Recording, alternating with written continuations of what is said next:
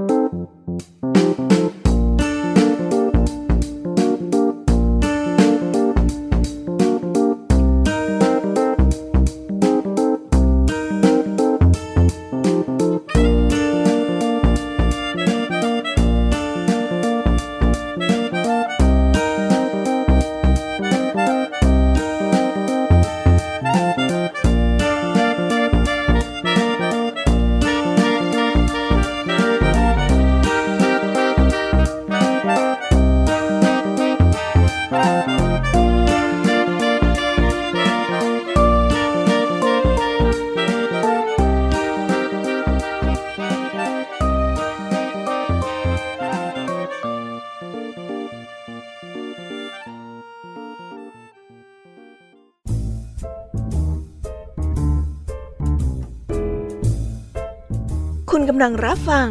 ไทย PBS Radio ต่อจากนี้ไปขอเชิญทุกท่าน รับฟังรายการ นิทานแสนสนุกสุดหันษา ที่รังสรรค์มาเพื่อน้องๆ ในรายการ Kiss Hour ค่ะ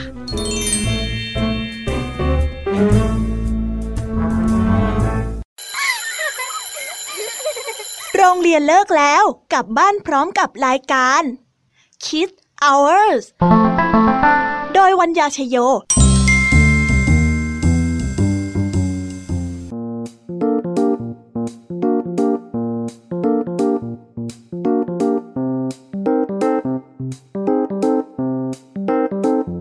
สวัสดีค่ะ พี่แยมมีกับพ่องเพื่อนมารายงานตัวกันในรายการ Kiss Hour แล้วค่ะ วันนี้ก็กลับมาพบกันอีกเช่นเคยนะคะ กับรายการที่จะพาน้องๆไปตะลุยโลกนิทาน ให้ได้ใช้จินตนาการไปพร้อมๆ กับการได้รับฟังนิทานกัน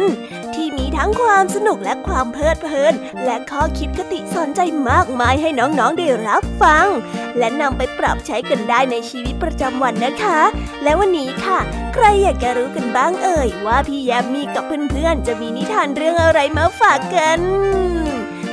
เย็นๆค่ะใจเย็นๆ ไม่ต้องรีบร้อนนะคะ เดี๋ยวพี่แยมมี่จะแนะนำนิทานในวันนี้แบบคร่าวๆให้กับน้องๆได้ฟังกันเพื่อเรียกน้ำย่อยกันก่อนนะคะ เริ่มต้นโดยนิทานครูไหวใจดี ที่วันนี้นำนิทานรอยยิ้มจากความจริงใจ มาเล่าให้กับพวกเราได้ฟังกันค่ะมาดูกันสิคะว่ารอยยิ้มจากความจริงใจเนี่ย มันเป็นสิ่งที่หายากขนาดไหน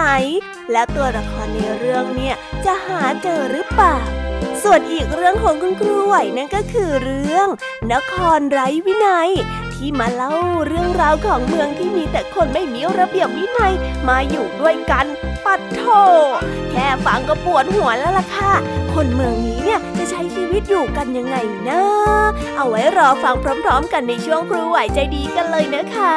ส่วนในเรื่องของพี่แยมมี่เล่าให้ฟังกันในวันนี้ พี่แยมมี่ก็ได้นำนิทานทั้งสามเรื่องด้วยกันมาฝาก นั่นก็คือนิทานเรื่อง อีกากับนกพิราบ ที่เป็นเรื่องราวการสนทนากันกับอีกาและก็นกพิราบที่จะนำเรื่องราวที่ชวนให้คิดตามมาเสนอกับเรา และต่อด้วยนิทานเรื่อง นกเขาแมวกับนกอินทรีที่เป็นการถกเถียงระหว่างกัน แต่คราวนี้เนี่ย คงไม่เหมือนกับเรื่องแรกแน่นอนค่ะ ถ้าอยากรู้กันแล้วว่าจะเป็นยังไงก็คงต้องไปติดตามกันในเรื่องเอานะคะ แล้วเรื่องสุดท้ายของพี่ยามีนั่นก็คือนิทานเรื่องแม่กระบือขี้กลัว ที่จะมาเล่าเรื่องราวเกี่ยวกับความกลัวของแม่กระบือ มารอฟังนะคะว่า เจ้าแม่กระบือเนี่ยจะกลัวอะไรขนาดนั้นทำไมถึงได้กลัวทั้งๆที่เป็นแม่ เอ๊ หรือว่าจะมีใครมาทำร้ายลูกกระบือหรือเปล่านะนั่นแน่แค่ได้ยินแค่ชื่อนิทานเนี่ย ก็รู้สึกตื่นเต้นกันแล้วใช่ไหมล่ะคะ อยากจะฟังกันแล้วใช่ไหมล่ะ อดใจรอกันอีกนิดนะคะ ไว้รอฟังพร้อมๆกันในช่วงพี่แยมมี่เล่าให้ฟังกันนะ และช่วงนิทานสุภาษิตในวันนี้ค่ะ มากันในสำนวนไทยที่ว่าหมาเห่าใบตองแห้ง มาลุ้นไปพร้อมๆกันสิค่ะว่า เจ้าจอยตัวดีจะสร้างเรื่องอะไรให้กับลุงทองดี ถึงกับต้องยกสำนวนไทยสำนวนนี้ขึ้นมา เอาไว้ไปลุ้นกันต่อในช่วงนิทานสุภาษิตกันนะคะเด็กๆ และช่วงนิทานเด็กดีในวันนี้ พี่เด็กดีก็ได้เตรียมนิทานเรื่อง ความกลัวของเด็กๆ ที่เป็นเรื่องราวเกี่ยวกับความกลัว น้องๆก็คงกลัวเหมือนกันใช่ไหมล่ะคะ มารอฟังพร้อมกันสิคะว่า ความกลัวของน้องๆเนี่ยจะเหมือนกับความกลัวในเรื่องนิทานเรื่องนี้หรือเปล่านะยังไงก็ต้องไปรอฟังพร้อม ๆ กันนะคะ ในช่วงนิทานที่เด็กดีจากทางบ้าน เอาละค่ะ ตอนนี้น้องๆคงพร้อมกันแล้วใช่ไหมล่ะ เพราะว่าพี่แยมมี่และก็พ่องเพื่อนเนี่ยก็พร้อมเหมือนกันละค่ะ ถ้าอย่างนั้น เราไปฟังนิทานเรื่องแรกกันเลยดีกว่าไหมคะ ในช่วงของคุณครูไหวใจดี งั้นเราไปพร้อม ๆ กันเลยค่ะ ไปกันเลย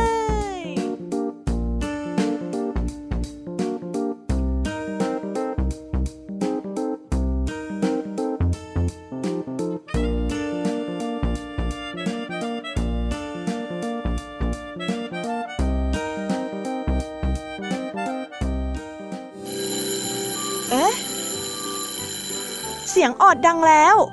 อุ้ยต้องไปเข้าเรียนแล้วล่ะค่ะ ไม่รอช้า เราไปหาคู่ไหวกันเถอะ ไปกันเลย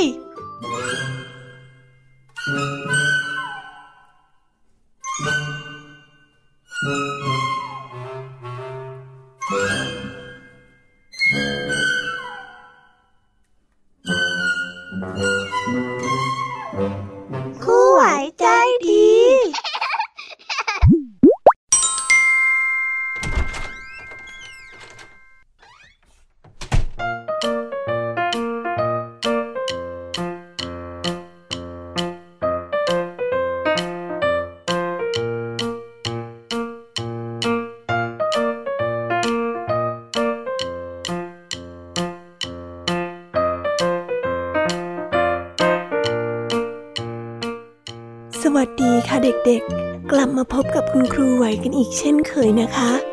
วันนี้ครูไหวมีนิทานมาเล่าให้กับเด็กๆ ได้ฟังถึงสองเรื่องด้วยกัน เดี๋ยวคุณครูจะพาไปพบกับนิทานเรื่องแรกของคุณครูกันก่อนเลยนะคะ นิทานเรื่องแรกของคุณครูไหว คือนิทานเรื่อง รอยยิ้มจากความจริงใจ เรื่องราวจะเป็นยังไงนั้น เราไปฟังกันได้เลยค่ะ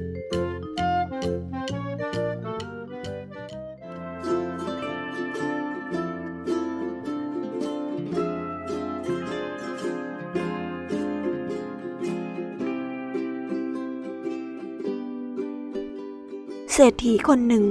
กำลังจะสิ้นใจโยมทูตได้ปรากฏกาย มาพร้อมกับรับวิญญาณของเขาไป เขาได้ถามกับยมทูตว่า เมื่อผมตายไปแล้ว ผมจะได้ขึ้นสวรรค์หรือตกนรกครับ ตกนรก เมื่อเศรษฐีได้ฟัง ก็รู้สึกโมโหเป็นอย่างยิ่ง จึงถามกับยมทูตขึ้นมาว่า ทำไมผมต้องตกนรก ในเมื่อผมนำเงิน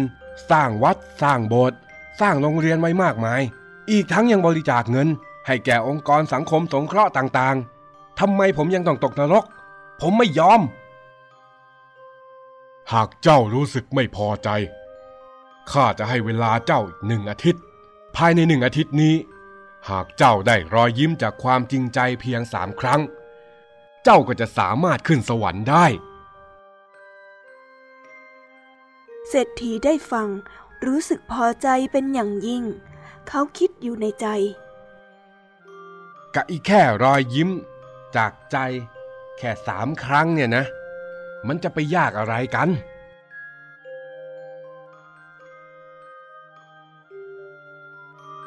เมื่อยมทูตหายไป เขานิ่งคิดว่า ใครเป็นคนแรกที่มอบรอยยิ้มจากความจริงใจให้กับเขา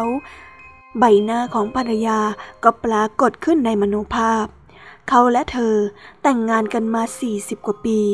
เธอเนี่ยแหละ ที่จะมอบรอยยิ้มจากความจริงใจให้เขาเป็นคนแรก เขาจึงใช้เงินจำนวนมาก ซื้อเครื่องเพชรชุดใหญ่ และมอบให้แก่ภรรยาของเขา เมื่อภรรยาได้รับของขวัญเป็นชุดเพชร ก็ดีใจ และประหลาดใจเป็นอย่างยิ่ง แต่ยมทูตก็ได้บอกกับเขาว่า นี่ไม่ใช่รอยยิ้มจากความจริงใจ เธอเพียงแค่ดีใจที่ได้เครื่องเพชรชุดใหญ่ก็เท่านั้นเอง เศรษฐีรู้สึกประหลาดใจกับคำพูดของยมทูต เขาจึงซื้อรถ ซื้อบ้าน และอีกหลายสิ่งหลายอย่างให้กับภรรยา คิดว่าภรรยาของตนจะต้องชอบเป็นแน่ แต่ที่น่าประหลาดใจภรรยาของเขาดีใจ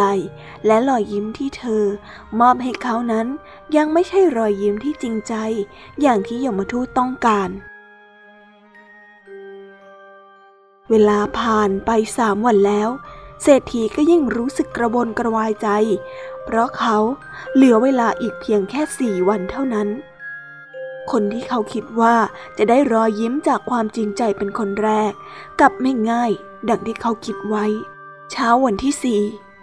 เขาได้ลุกออกจากที่นอนตั้งแต่เช้าตรู่เมื่อคิดว่า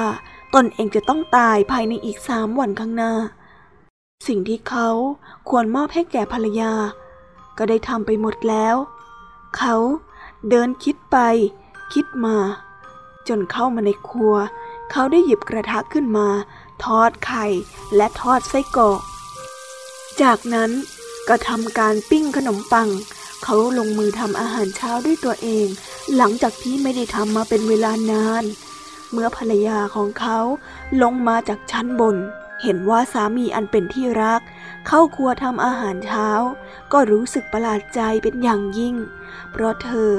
มีแม่บ้านอยู่หลายคนที่คอยเตรียมสิ่งของเหล่านั้นอยู่ โดยที่ไม่ต้องลำบากให้สามีเธอลงมือทำเองเลย เศรษฐีนำอาหารเช้าวางไว้บนโต๊ะ และเชิญภรรยาทานอาหารเช้าที่เขาเป็นคนเตรียมให้ เมื่อเธอได้ตักอาหารเข้าปากคำแรก เธอก็นำตาร่วงแล้วยิ้มออกมาให้กับเขา ที่รักคะ คุณยังจำตอนที่เราเริ่มสร้างครอบครัวกันใหม่ ๆ ได้ไหม ตอนนั้นนะเรายากจนมากเลยนะ คุณได้ทำอาหารเช้าง่าย ๆ แบบนี้ให้ฉันทานทุกวันเลย ฉันดีใจ ที่เช้าเนี้ย ฉันได้ทานอาหารของฝีมือคุณอีกครั้งค่ะ ฉันดีใจมากจริง ๆ ที่รัก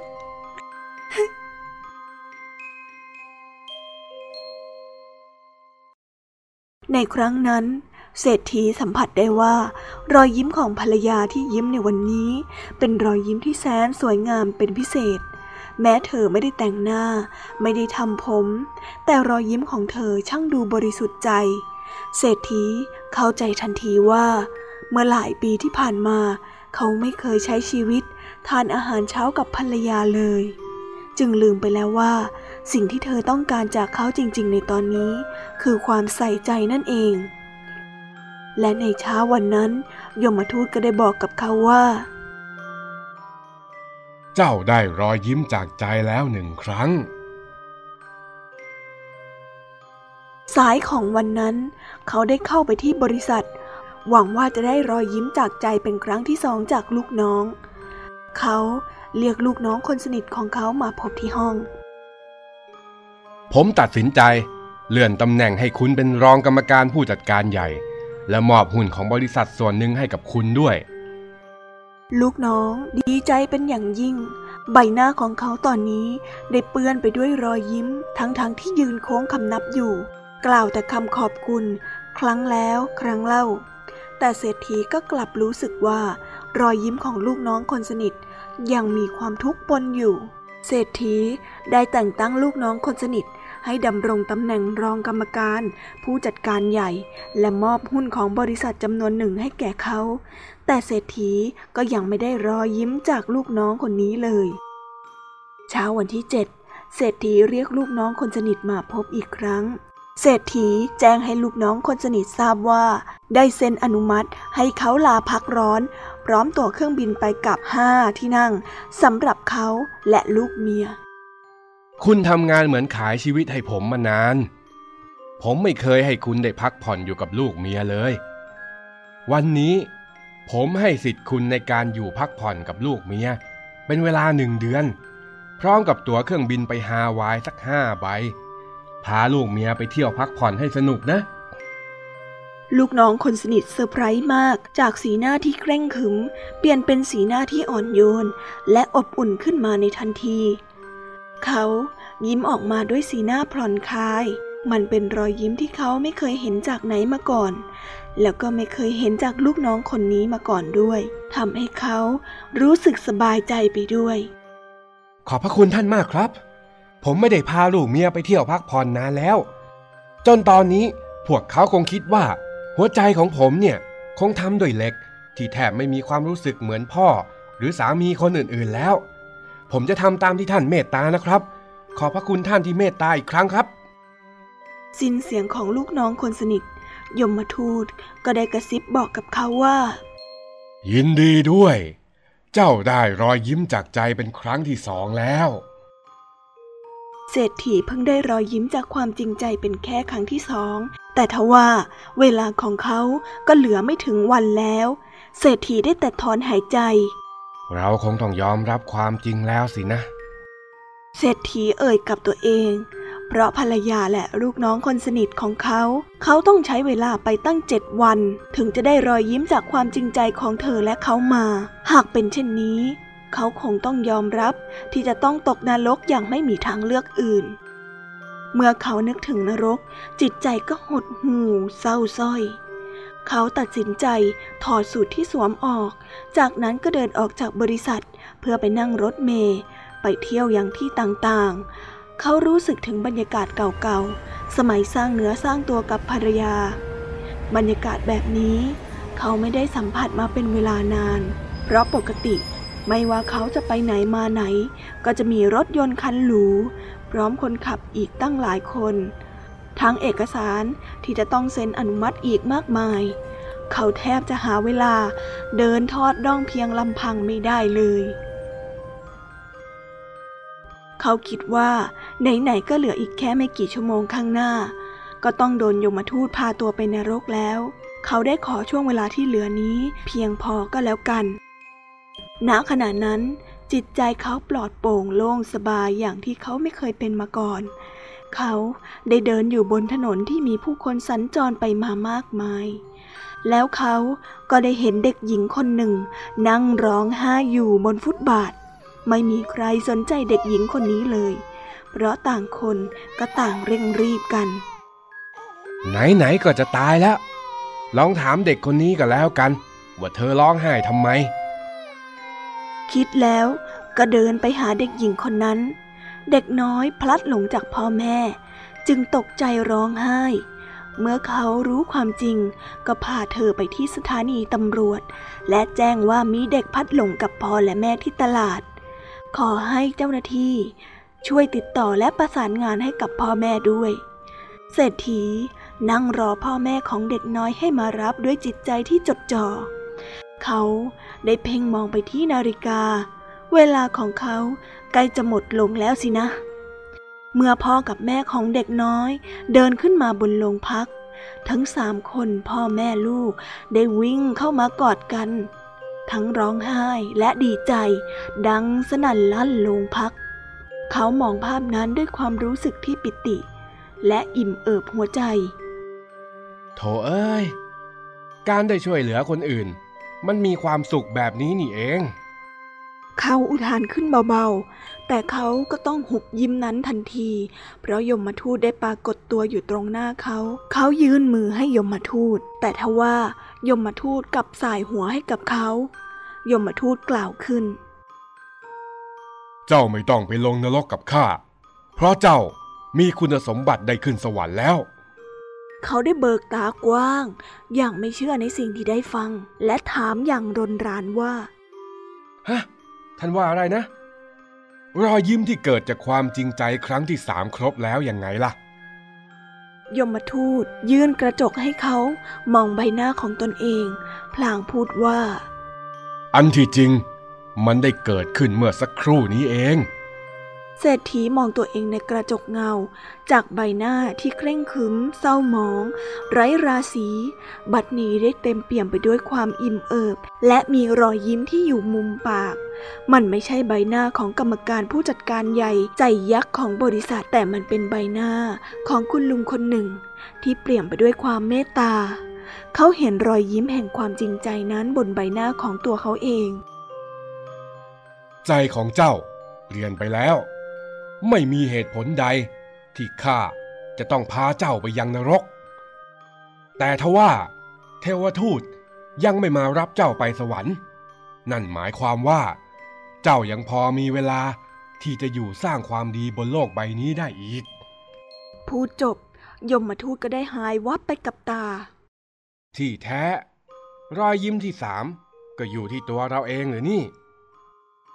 เศรษฐี ได้กวาดสายตามองไปรอบๆ ด้วยความอิ่มเอิบใจ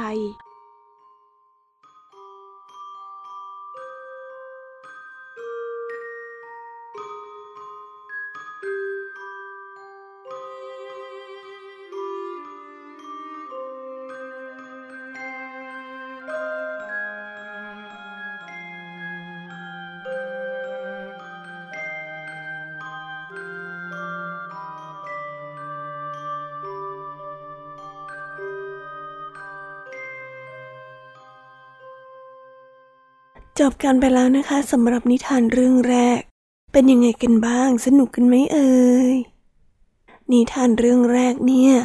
ถึงจะยาวมากๆ แต่ก็ได้ข้อคิดที่ดีไม่น้อยเลยนะคะ งั้นเราไม่รอช้า เราไปต่อกันในนิทานเรื่องที่สองกันต่อเลยนะคะ ในนิทานเรื่องที่สองคุณครูก็ได้เตรียมนิทานเรื่อง นครไร้วินัยมาฝากกัน จะเป็นยังไงนั้น เราไปฟังกันเลยค่ะ เด็กชายแผนเป็นเด็กที่ไม่มีระเบียบวินัย หลังเลิกเรียน เด็กชายแผนได้กลับมาที่บ้าน สวัสดีแม่ของเขา สวัสดีครับแม่ อืมจ้ะลูก วันนี้แผนมีกันบ้านไหมจ๊ะ ถ้ามีก็รีบเลยนะลูกนะ ครับผมได้ครับ แผนตอบแม่และเดินไปทำการบ้านหน้าทีวี และเปิดทีวีดูไปด้วยระหว่างทำการบ้าน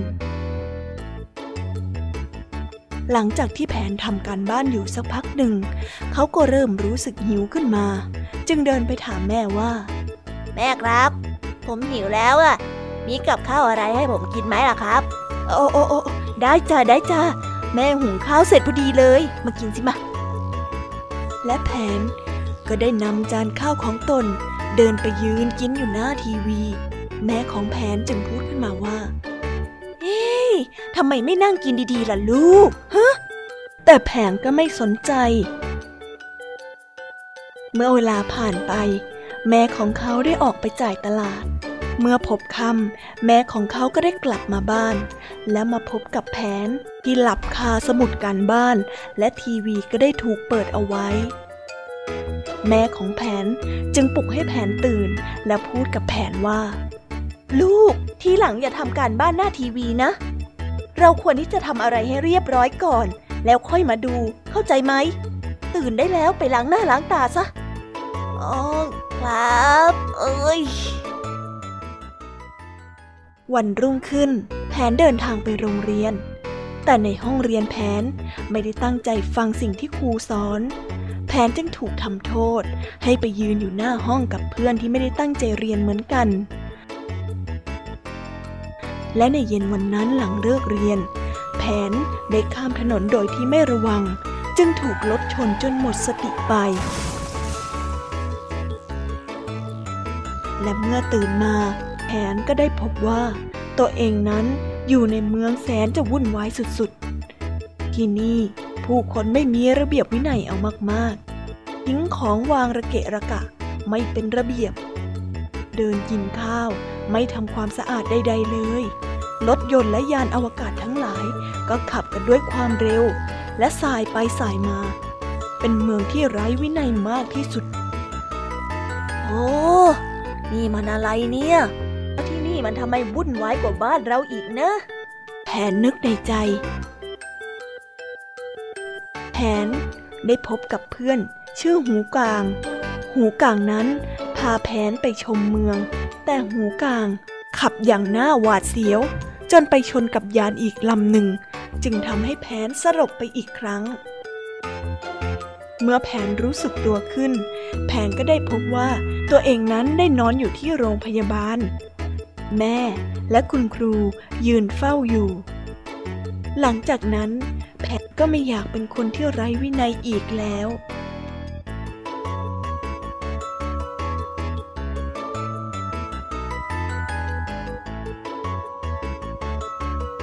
อคิดที่ได้จากเรื่องนี้ คือ การขาดวินัยทำให้เกิดอุบัติเหตุได้นะคะ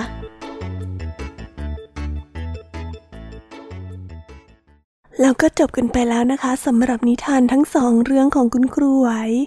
เป็นยังไงกันบ้าง ได้ข้อคิด หรือว่าเห็นความแตกต่างอะไรจากการที่ใช้ชีวิตอยู่ร่วมกัน แล้วไร้ซึ่งวินัยกันบ้างไหมเอ่ย คนเราเนี่ยนะ ถ้าจะอยู่ร่วมกัน ก็ต้องเคารพกฎกติกากันนะคะเด็กๆ แล้ววันนี้ก็หมดเวลาของคุณครูไหวลงแล้วล่ะค่ะ ครูไหวก็ขอส่งต่อเด็กๆ ให้ไปฟังนิทานกันในช่วงต่อไปกันเลยนะ กับช่วง พี่ยามีเล่าให้ฟังสำหรับวันนี้คุณครูก็ต้องขอกล่าวคำว่า สวัสดีค่ะ บ๊ายบาย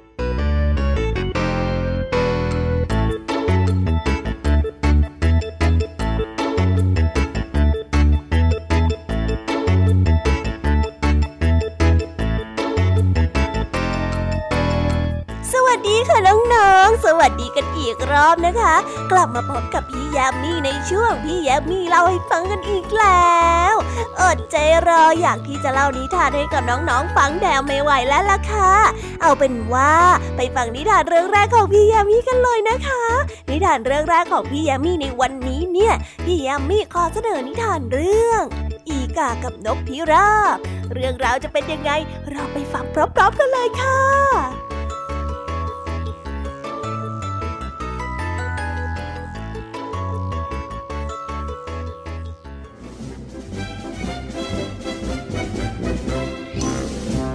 มีอีกาอยู่ตัวหนึ่ง มันมักจะคอยอิจฉาในโชคชะตาของนกพิราบ เพราะนกพิราบนั้น ส่วนมากจะมีชีวิตความเป็นอยู่ที่ดี มีคนคอยดูแลและให้อาหารมันกินทุกๆวัน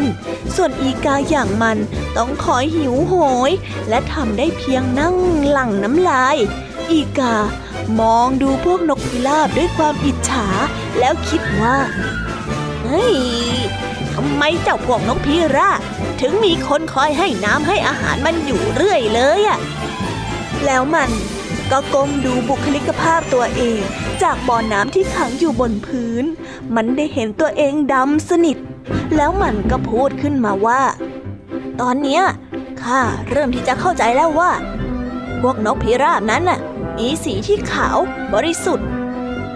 แต่ตัวของข้าเนี่ย มีแต่สีดำสนิท ดูแล้วสกปรกน่ารังเกียจเลยไม่มีใครอยากจะให้อาหารกินแน่เลยอะ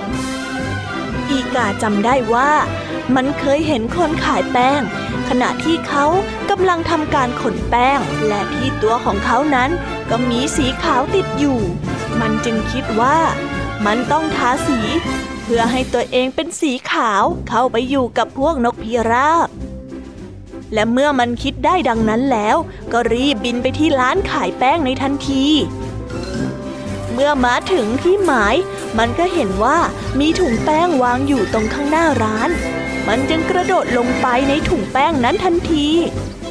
แล้วมันก็ได้กลับกลายมาเป็นอีกา ที่มีผิวขาวบริสุทธิ์อย่างที่มันคิดเอาไว้แค่นี้ข้าก็เหมือนนกพีราบแล้วล่ะ เออ ดูดีมันก็นะเนี่ยอีกาได้บินไปยังบริเวณที่มีกลุ่มนกพิราบอยู่ในทันที และยังได้เข้าร่วมกลุ่มการกินอาหารด้วย อย่างหน้าตาเฉย แต่แล้วอยู่ๆฝนก็เกิดตกลงมาอย่างกระทันหัน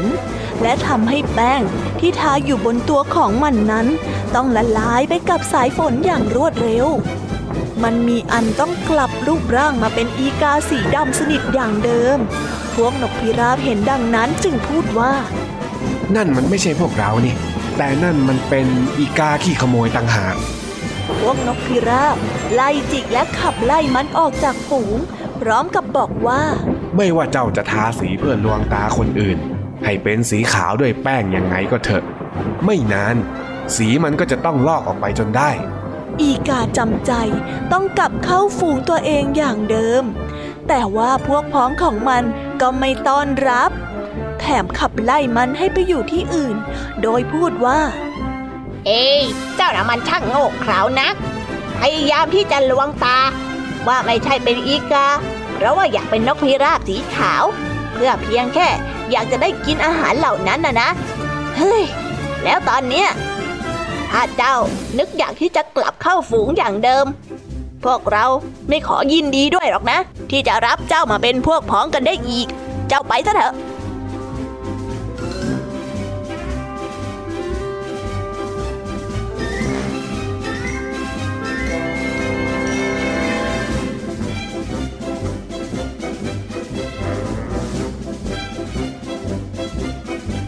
นิทานเรื่องนี้ก็ได้สอนให้เรารู้ว่า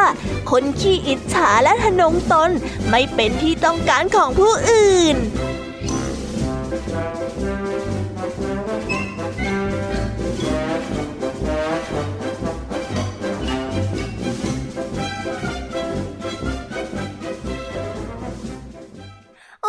จบกันไปแล้วนะคะสำหรับนิทานเรื่องแรกของพี่แยมมี่ เป็นยังไงล่ะ สนุกละสิ ถ้าน้องๆสนุกกันเนี่ย เราไปต่อกันในนิทานเรื่องที่สองกันเลยค่ะ ในนิทานเรื่องที่สองนี้ มีชื่อเรื่องว่า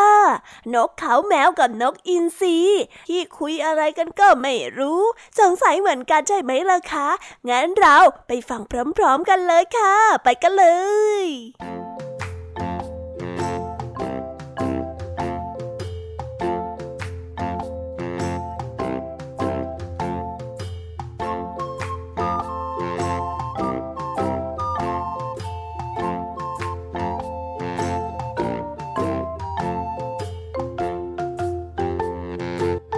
ทุ่งหญ้าอันกว้างใหญ่แห่งหนึ่ง ในฤดูใบไม้ผลินกอินทรีตัวหนึ่งเกาะอยู่บนหน้าผา มันกำลังจ้องมองไปที่แกะฝูงหนึ่ง ซึ่งกำลังมุ่งหน้าไปที่บ่อน้ำบริเวณทุ่งหญ้าครั้นเมื่อเห็นลูกแกะตัวหนึ่ง เดินออกมาจากฝูง มันจึงบินลงมาโฉบเอาลูกแกะตัวนั้น ติดกรงเล็บของมัน ที่แข็งแกร่งแล้วบินขึ้นไปอย่างง่ายดาย อีกาตัวหนึ่งเห็นเหตุการณ์ทั้งหมดที่เกิดขึ้นเช่นนั้นแล้ว มันจึงคิดว่าตัวของมันนั้นก็อาจจะสามารถทำได้อย่างนกอินทรีเหมือนกันโธ่แค่นั้นเอง ข้าก็สามารถทำได้อย่างนกอินทรีเช่นกันข้าก็มีเล็บเหมือนกันนะเนี่ยเมื่อมันเห็นพ่อแกะตัวหนึ่ง เดินเข้ามาใกล้ต้นไม้ที่มันกำลังเกาะอยู่ มันจึงบินโฉบลงไปในทันที และใช้กรงเล็บของมันจิกเข้าที่หลังของแกะเอาไว้อย่างเหนียวแน่นทำให้ขาของมัน ต้องติดแน่นพันอยู่กับขนของแกะจนแกะไม่ออก แม้มันจะพยายามดิ้นรนอย่างไร ก็ไม่ยอมหลุดออกไปจากหลังแกะตัวนั้น คนเลี้ยงแกะได้มาจับตัวของมันเอาไว้ แล้วก็ได้ถอนขนปีกของเจ้ากาออก จนเจ้ากา ไม่มีขนที่จะสามารถบินไปไหนได้ แล้วเขาก็ได้นำไปให้ลูกชายเล่น อาจารย์เออเอาน้องอะไรมาให้หนูเหรอ ลูกของคนเลี้ยงแกะ เอ่ยถามขึ้นด้วยความสงสัย ผู้เป็นพ่อ ยิ้มที่มุมปากก่อนที่จะตอบลูกว่า ถ้าถามมัน มันก็คงจะบอกว่ามันเป็นนกอินทรีแต่ลูกก็เห็นอยู่กับตานี่ว่ามันเป็นเพียงแค่อีกาตัวหนึ่งเท่านั้นาน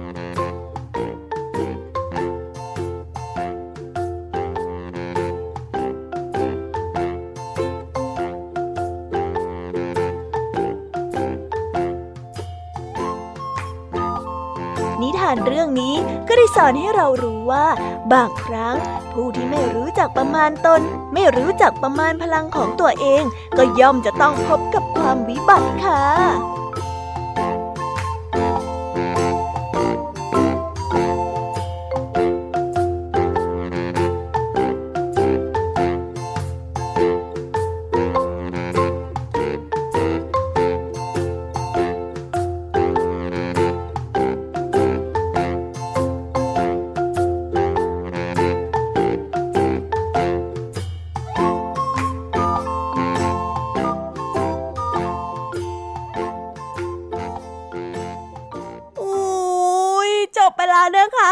นิทานทั้งสองเรื่องของพี่แยมมี่แต่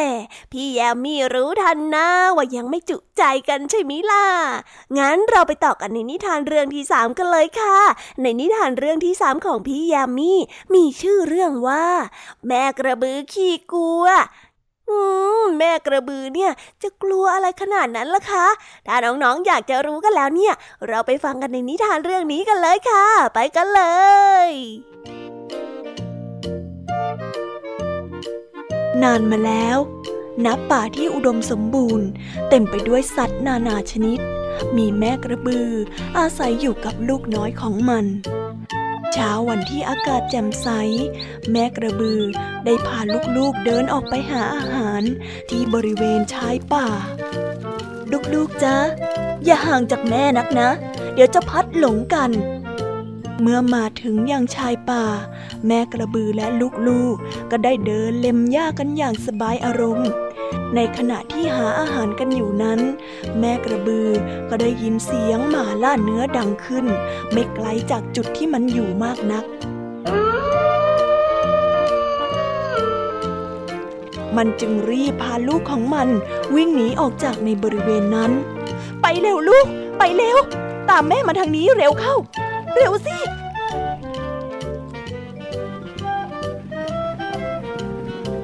เมื่อวิ่งหนีมาได้ไกลแล้ว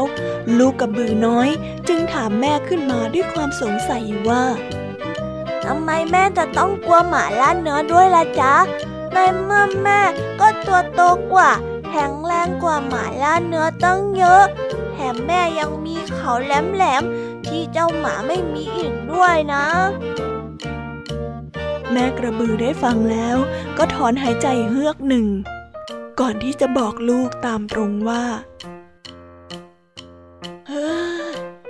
แม่ก็ไม่รู้เหมือนกันทำไมจะต้องกลัวมันด้วย แต่แม่เห็นสัตว์ตัวอื่นวิ่งหนีมันกัน แม่ก็เลยกลัวว่า มันจะมาทำร้ายลูก แค่ได้ยินเสียงมันเห่าเนี่ย แม่ก็วิ่งหนีทุกครั้งเลยละจ้ะแบบนี้ เราไม่ต้องหนีไปตลอดชีวิตหรอจ๊ะ แล้วเราจะมีเขาแหลมแหลมไว้เพื่ออะไรอะ แม่กระบือได้นิ่งอึ้งไป ไม่สามารถตอบอะไรที่ลูกน้อยถามมาได้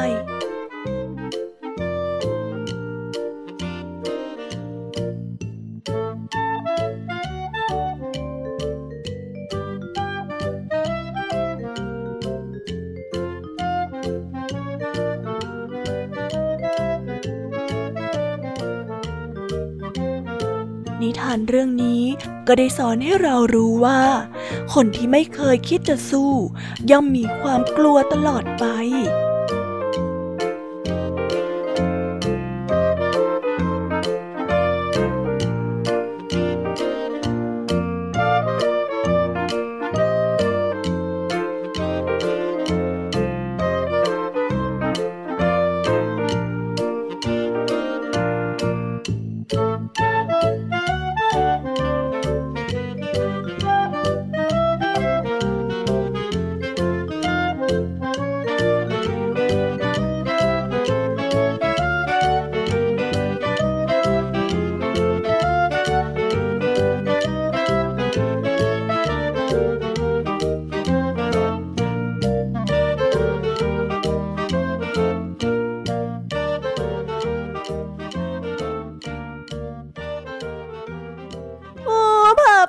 จบไปแล้ว啊สำหรับนิทานทั้งสามเรื่องที่พี่แยมมีนำมาเล่าให้ฟังกันในวันนี้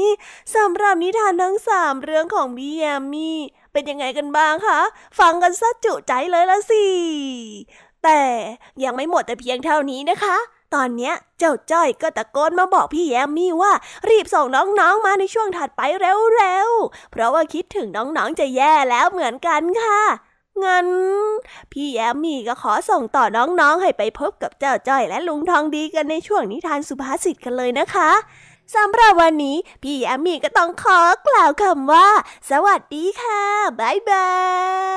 ย ไปหาลุงทองดีกันเลย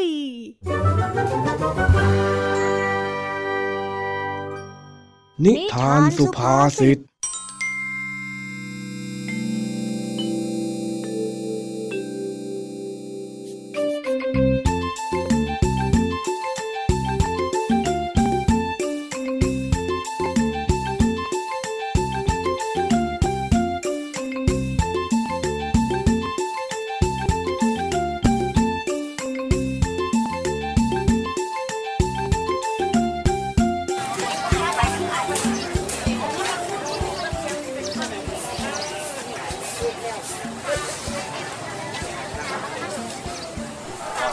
ปะกับป้าปุ้ยอะเดินคุยกันดังเชียวอะลุง ก็พูดแต่เรื่องเดิมๆนั่นแหละ ข้าได้ยินหลายทีแล้ว ยายป้าสองคนเนี่ยทำตัวเป็นหมาเห่าใบตองแห้ง ไหนอะลุงจ้อยไม่เห็นว่าจะมีหมาสักกัดตัว แถวเนี้ยก็ไม่ได้มีต้นกล้วยเลยด้วยเฮ้อเอ็งนี่มันไม่รู้อะไรจริง ๆ หรือไงเจ้าจ้อย ไม่เข้าใจที่ข้าพูดอยู่เรื่อยเลย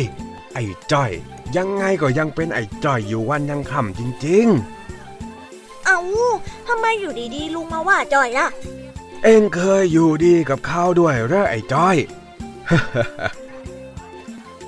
ไอ้คำว่าหมาเห่าใบตองแห้งเนี่ย หมายถึง การพูดเอะอะแสดงวาจา ว่าเป็นคนเก่งกล้า ไม่กลัวใคร แต่จริงๆแล้ว เป็นคนขี้ขลาด และไม่กล้าจริง ที่ข่าว่ายายแป๋วกับยายปุ๋ยนั่นน่ะ ก็เพราะว่าสองคนนั้น คุยโวมาตั้งนานแล้ว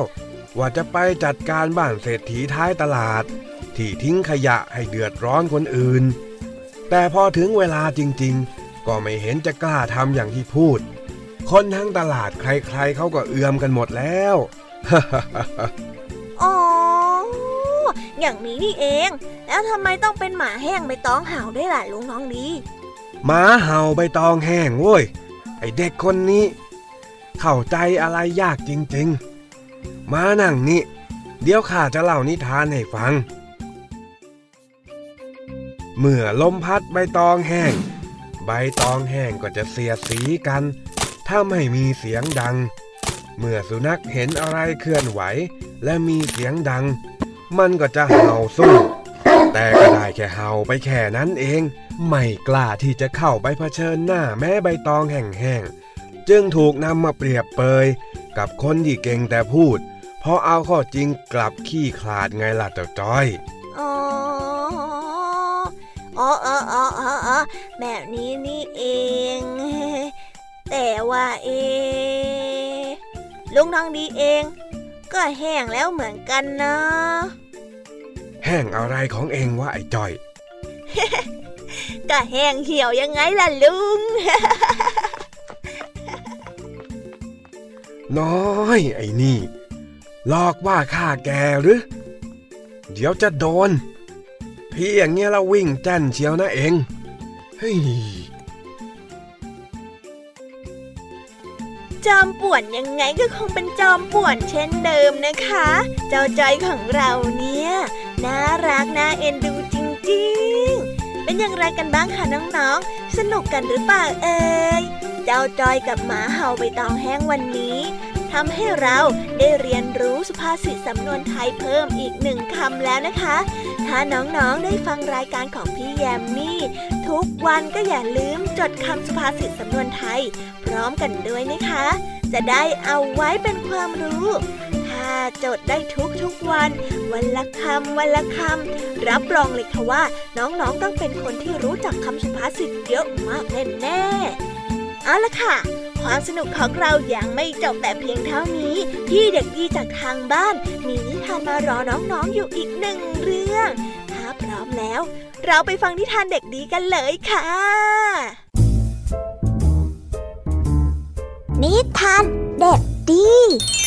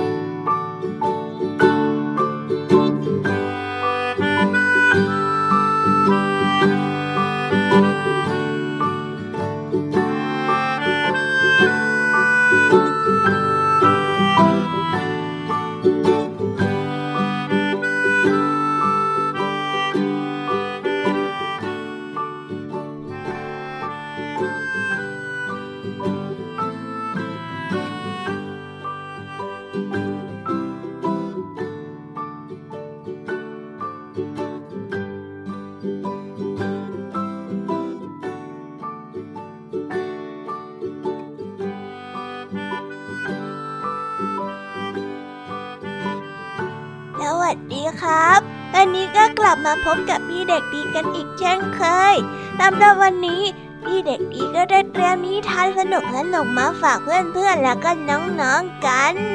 อยากจะรู้กันไหมเอ่ยว่าวันนี้พี่เด็กดีได้เตรียมนิทานเรื่องอะไรมาฝาก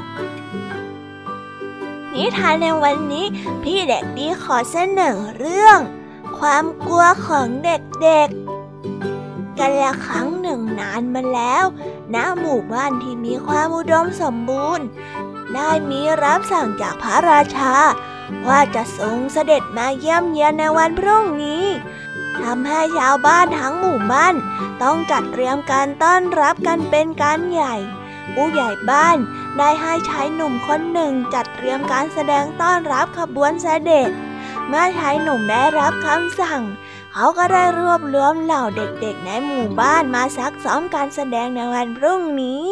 แต่ดูเหมือนว่าจะมีปัญหาที่ใหญ่เกิดขึ้น เพราะเด็กๆนั้นกลัวที่ตัวเองจะทำผิดพลาด จึงไม่กล้าที่จะทำการแสดง ยิ่งได้รู้ว่าการแสดงนี้จะจัดขึ้นเพื่อเป็นการต้อนรับพระราชาด้วย ก็ยิ่งทำให้เกิดการประมาทเอาล่ะทุกคน สมมุติว่าตอนนี้พระราชาทรงเสด็จมาแล้ว ลองปรบมือต้อนรับกันดูสิชายหนุ่มพูดกับเด็กนักเรียนทำไมลูกข้าไม่ทำหรอก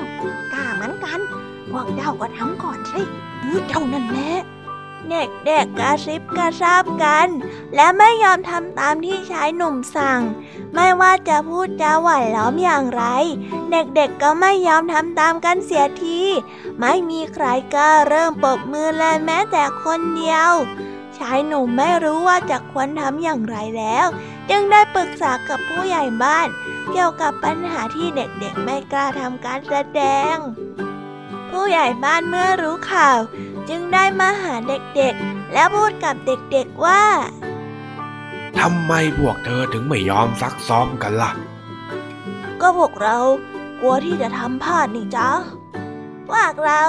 กลัวว่าจะทำให้พระราชาไม่เผาพระทัยอะครับ เด็กๆได้บอกผู้ใหญ่บ้านด้วยความกลัว ผู้ใหญ่บ้านจึงพูดกับเด็กๆต่อว่า งั้นเรามาลองเล่นอะไรสนุกสนุกกันแทนเอาไหม ฉันจะถามคำถาม แล้วให้พวกเธอตอบฉันให้ได้นะ อะไรเอ่ย ตอนแรกมีสี่ขา เวลาผ่านไปมีสองขา และสุดท้ายก็มีอยู่แค่สามขา เด็กๆเงียบและใช้ความคิด อืม คนหรือเปล่าครับ ตอนเด็กเราก็คานมีสี่ขา พอเราโตขึ้นมาเนี่ย เราก็เดินด้วยสองขา และพอแก่ไปก็ใช้ไม้เท้ากันเลยมีสามขาอย่างไงล่ะครับ ถูกต้องถูกต้อง งั้นฉันขอถามอีกข้อหนึ่งนะคำถามมีอยู่ว่า อะไรเอ่ย เด็กได้ยินคำถาม ก็คิดอยู่สักพัก เออปากครับปาก เราใช้ปากเอ่ยออกมาครับ เออ ถูกต้องแล้ว พวกเธอนี่ฉลาดและเก่งกันจริงๆเลย ไหนปรบมือให้ตัวเองหน่อยสิ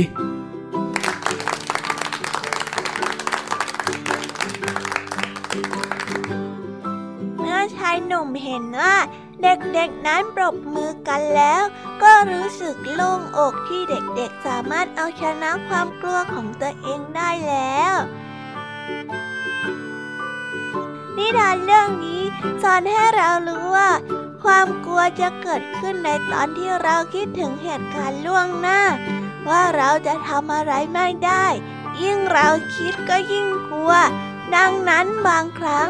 เราก็ต้องลงมือทำก่อน โดยที่ไม่ต้องคิดล่วงหน้า เมื่อผิดพลาด เราก็ค่อยมาแก้ไขเป็นอย่างไรกันบ้างครับสำหรับนิทานที่พี่เด็กดีนำมาฝากกันสนุกกันไหมเอ่ย วันนี้เนี่ยเป็นนิทานที่แฝงไว้ด้วยสาระ หวังว่าน้องๆ แล้วก็เพื่อนๆ คงจะชอบกันนะครับ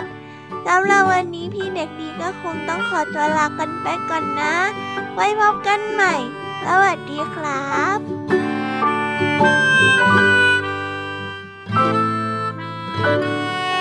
「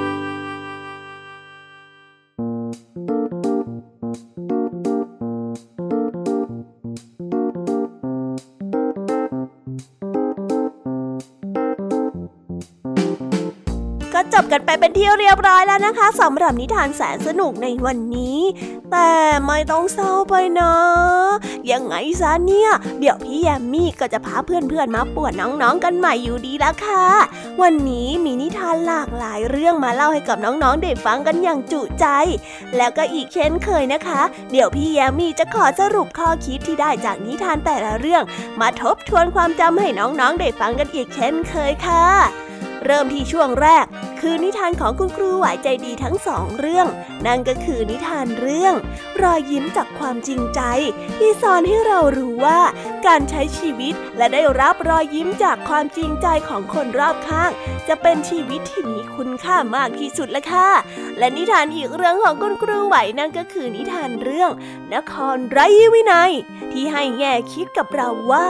การขาดวินัยจะทำให้เกิดความเดือดร้อนได้ ทั้งต่อตัวเองและก็ต่อผู้อื่น ส่วนของพี่ยามีเล่าให้ฟังกันในวันนี้ ก็เตรียมนิทานมาฝากกันถึง 3 เรื่อง3รสนั่นก็คือนิทานเรื่องอีกากับนกพิราบ ที่สอนให้เรารู้ว่า คนขี้อิจฉาและก็ทะนงตัว จะไม่เป็นที่ต้องการแล้วก็เป็นที่รักใคร่ของผู้อื่น ต่อด้วยนิทานเรื่องนกเขาแมวกับนกอินทรีที่ได้มาเล่าเรื่องพร้อมกับแง่คิดที่ว่า ต้องรู้จักประมาณตน และไม่ไขว่คว้าสิ่งที่ไม่มีทางเป็นไปได้ และเรื่องสุดท้ายของพี่ยามีก็คือนิทานเรื่อง แม่กระบือขี้กลัวที่ให้ข้อคิดที่ว่า คนที่ไม่เคยคิดสู้ ก็ย่อมมีแต่ความกลัวตลอดไปดังนั้นเราต้องสู้กันนะคะเด็กๆ สู้ๆนะ สำหรับนิทานสุภาษิตในวันนี้ค่ะ เราก็มาเรียนรู้กับสำนวนไทยที่ว่า หมาเห่าใบตองแห้งที่มีความหมายว่า คนที่ชอบพูดเอะอะแสดงว่าเก่ง แต่ไม่กล้าจริง ที่รุ้งทองดีใช้อธิบายเรื่องที่เจ้าจ้อยกำลังนั่งสงสัย จนเจ้าจ้อยเข้าใจในที่สุดนั่นเอง แล้ววันนี้ค่ะ พี่เด็กดีก็ได้นำนิทานเรื่อง ความกลัวของเด็กๆ ที่ให้ข้อคิดที่ว่า ความกลัวจะเกิดขึ้นในตอนที่เราคิดถึงเหตุการณ์ล่วงหน้า ว่าเราจะทำไม่ได้ ยิ่งถ้าเราคิดนะคะ เราก็จะยิ่งกลัวมากขึ้น ดังนั้นบางครั้งเราก็ต้องลงมือทำก่อน โดยที่ไม่ต้องคิดล่วงหน้า เมื่อเกิดการผิดพลาด เราค่อยมาแก้ไขเอาทีหลังก็ได้ เพราะว่ามันก็ยังไม่สายเกินไปใช่ไหมล่ะคะ หลังจากที่พี่แยมมี่สรุปข้อคิดให้กับน้องๆได้ฟังกันทั้งหมดแล้วเนี่ย น้องๆก็อย่าลืมนำข้อคิดไปปรับใช้กันในชีวิตประจำวันกันด้วยนะ ไม่อย่างนั้นพี่ยามีแล้วก็เพื่อนๆคงจะน้อยใจกันแน่ๆเลยล่ะและวันนี้ค่ะก็หมดเวลาสำหรับรายการชีสเวอร์กันแล้วนะคะ เอาไว้กลับมาพบกันใหม่ในโอกาสหน้าสำหรับวันนี้พี่ยามีก็ต้องขอกล่าวคำมา สวัสดีค่ะ บ๊ายบาย เป็นเด็กดี กันนะคะ บ๊ายบายค่ะ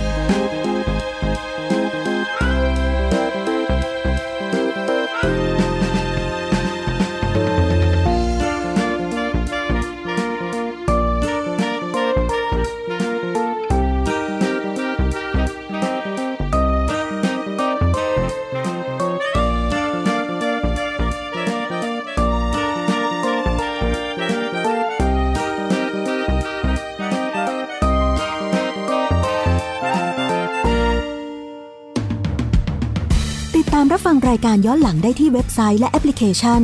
ไทย PBS Radio ไทย PBS Radio วิทยุข่าวสารสาระ เพื่อสาธารณะและสังคม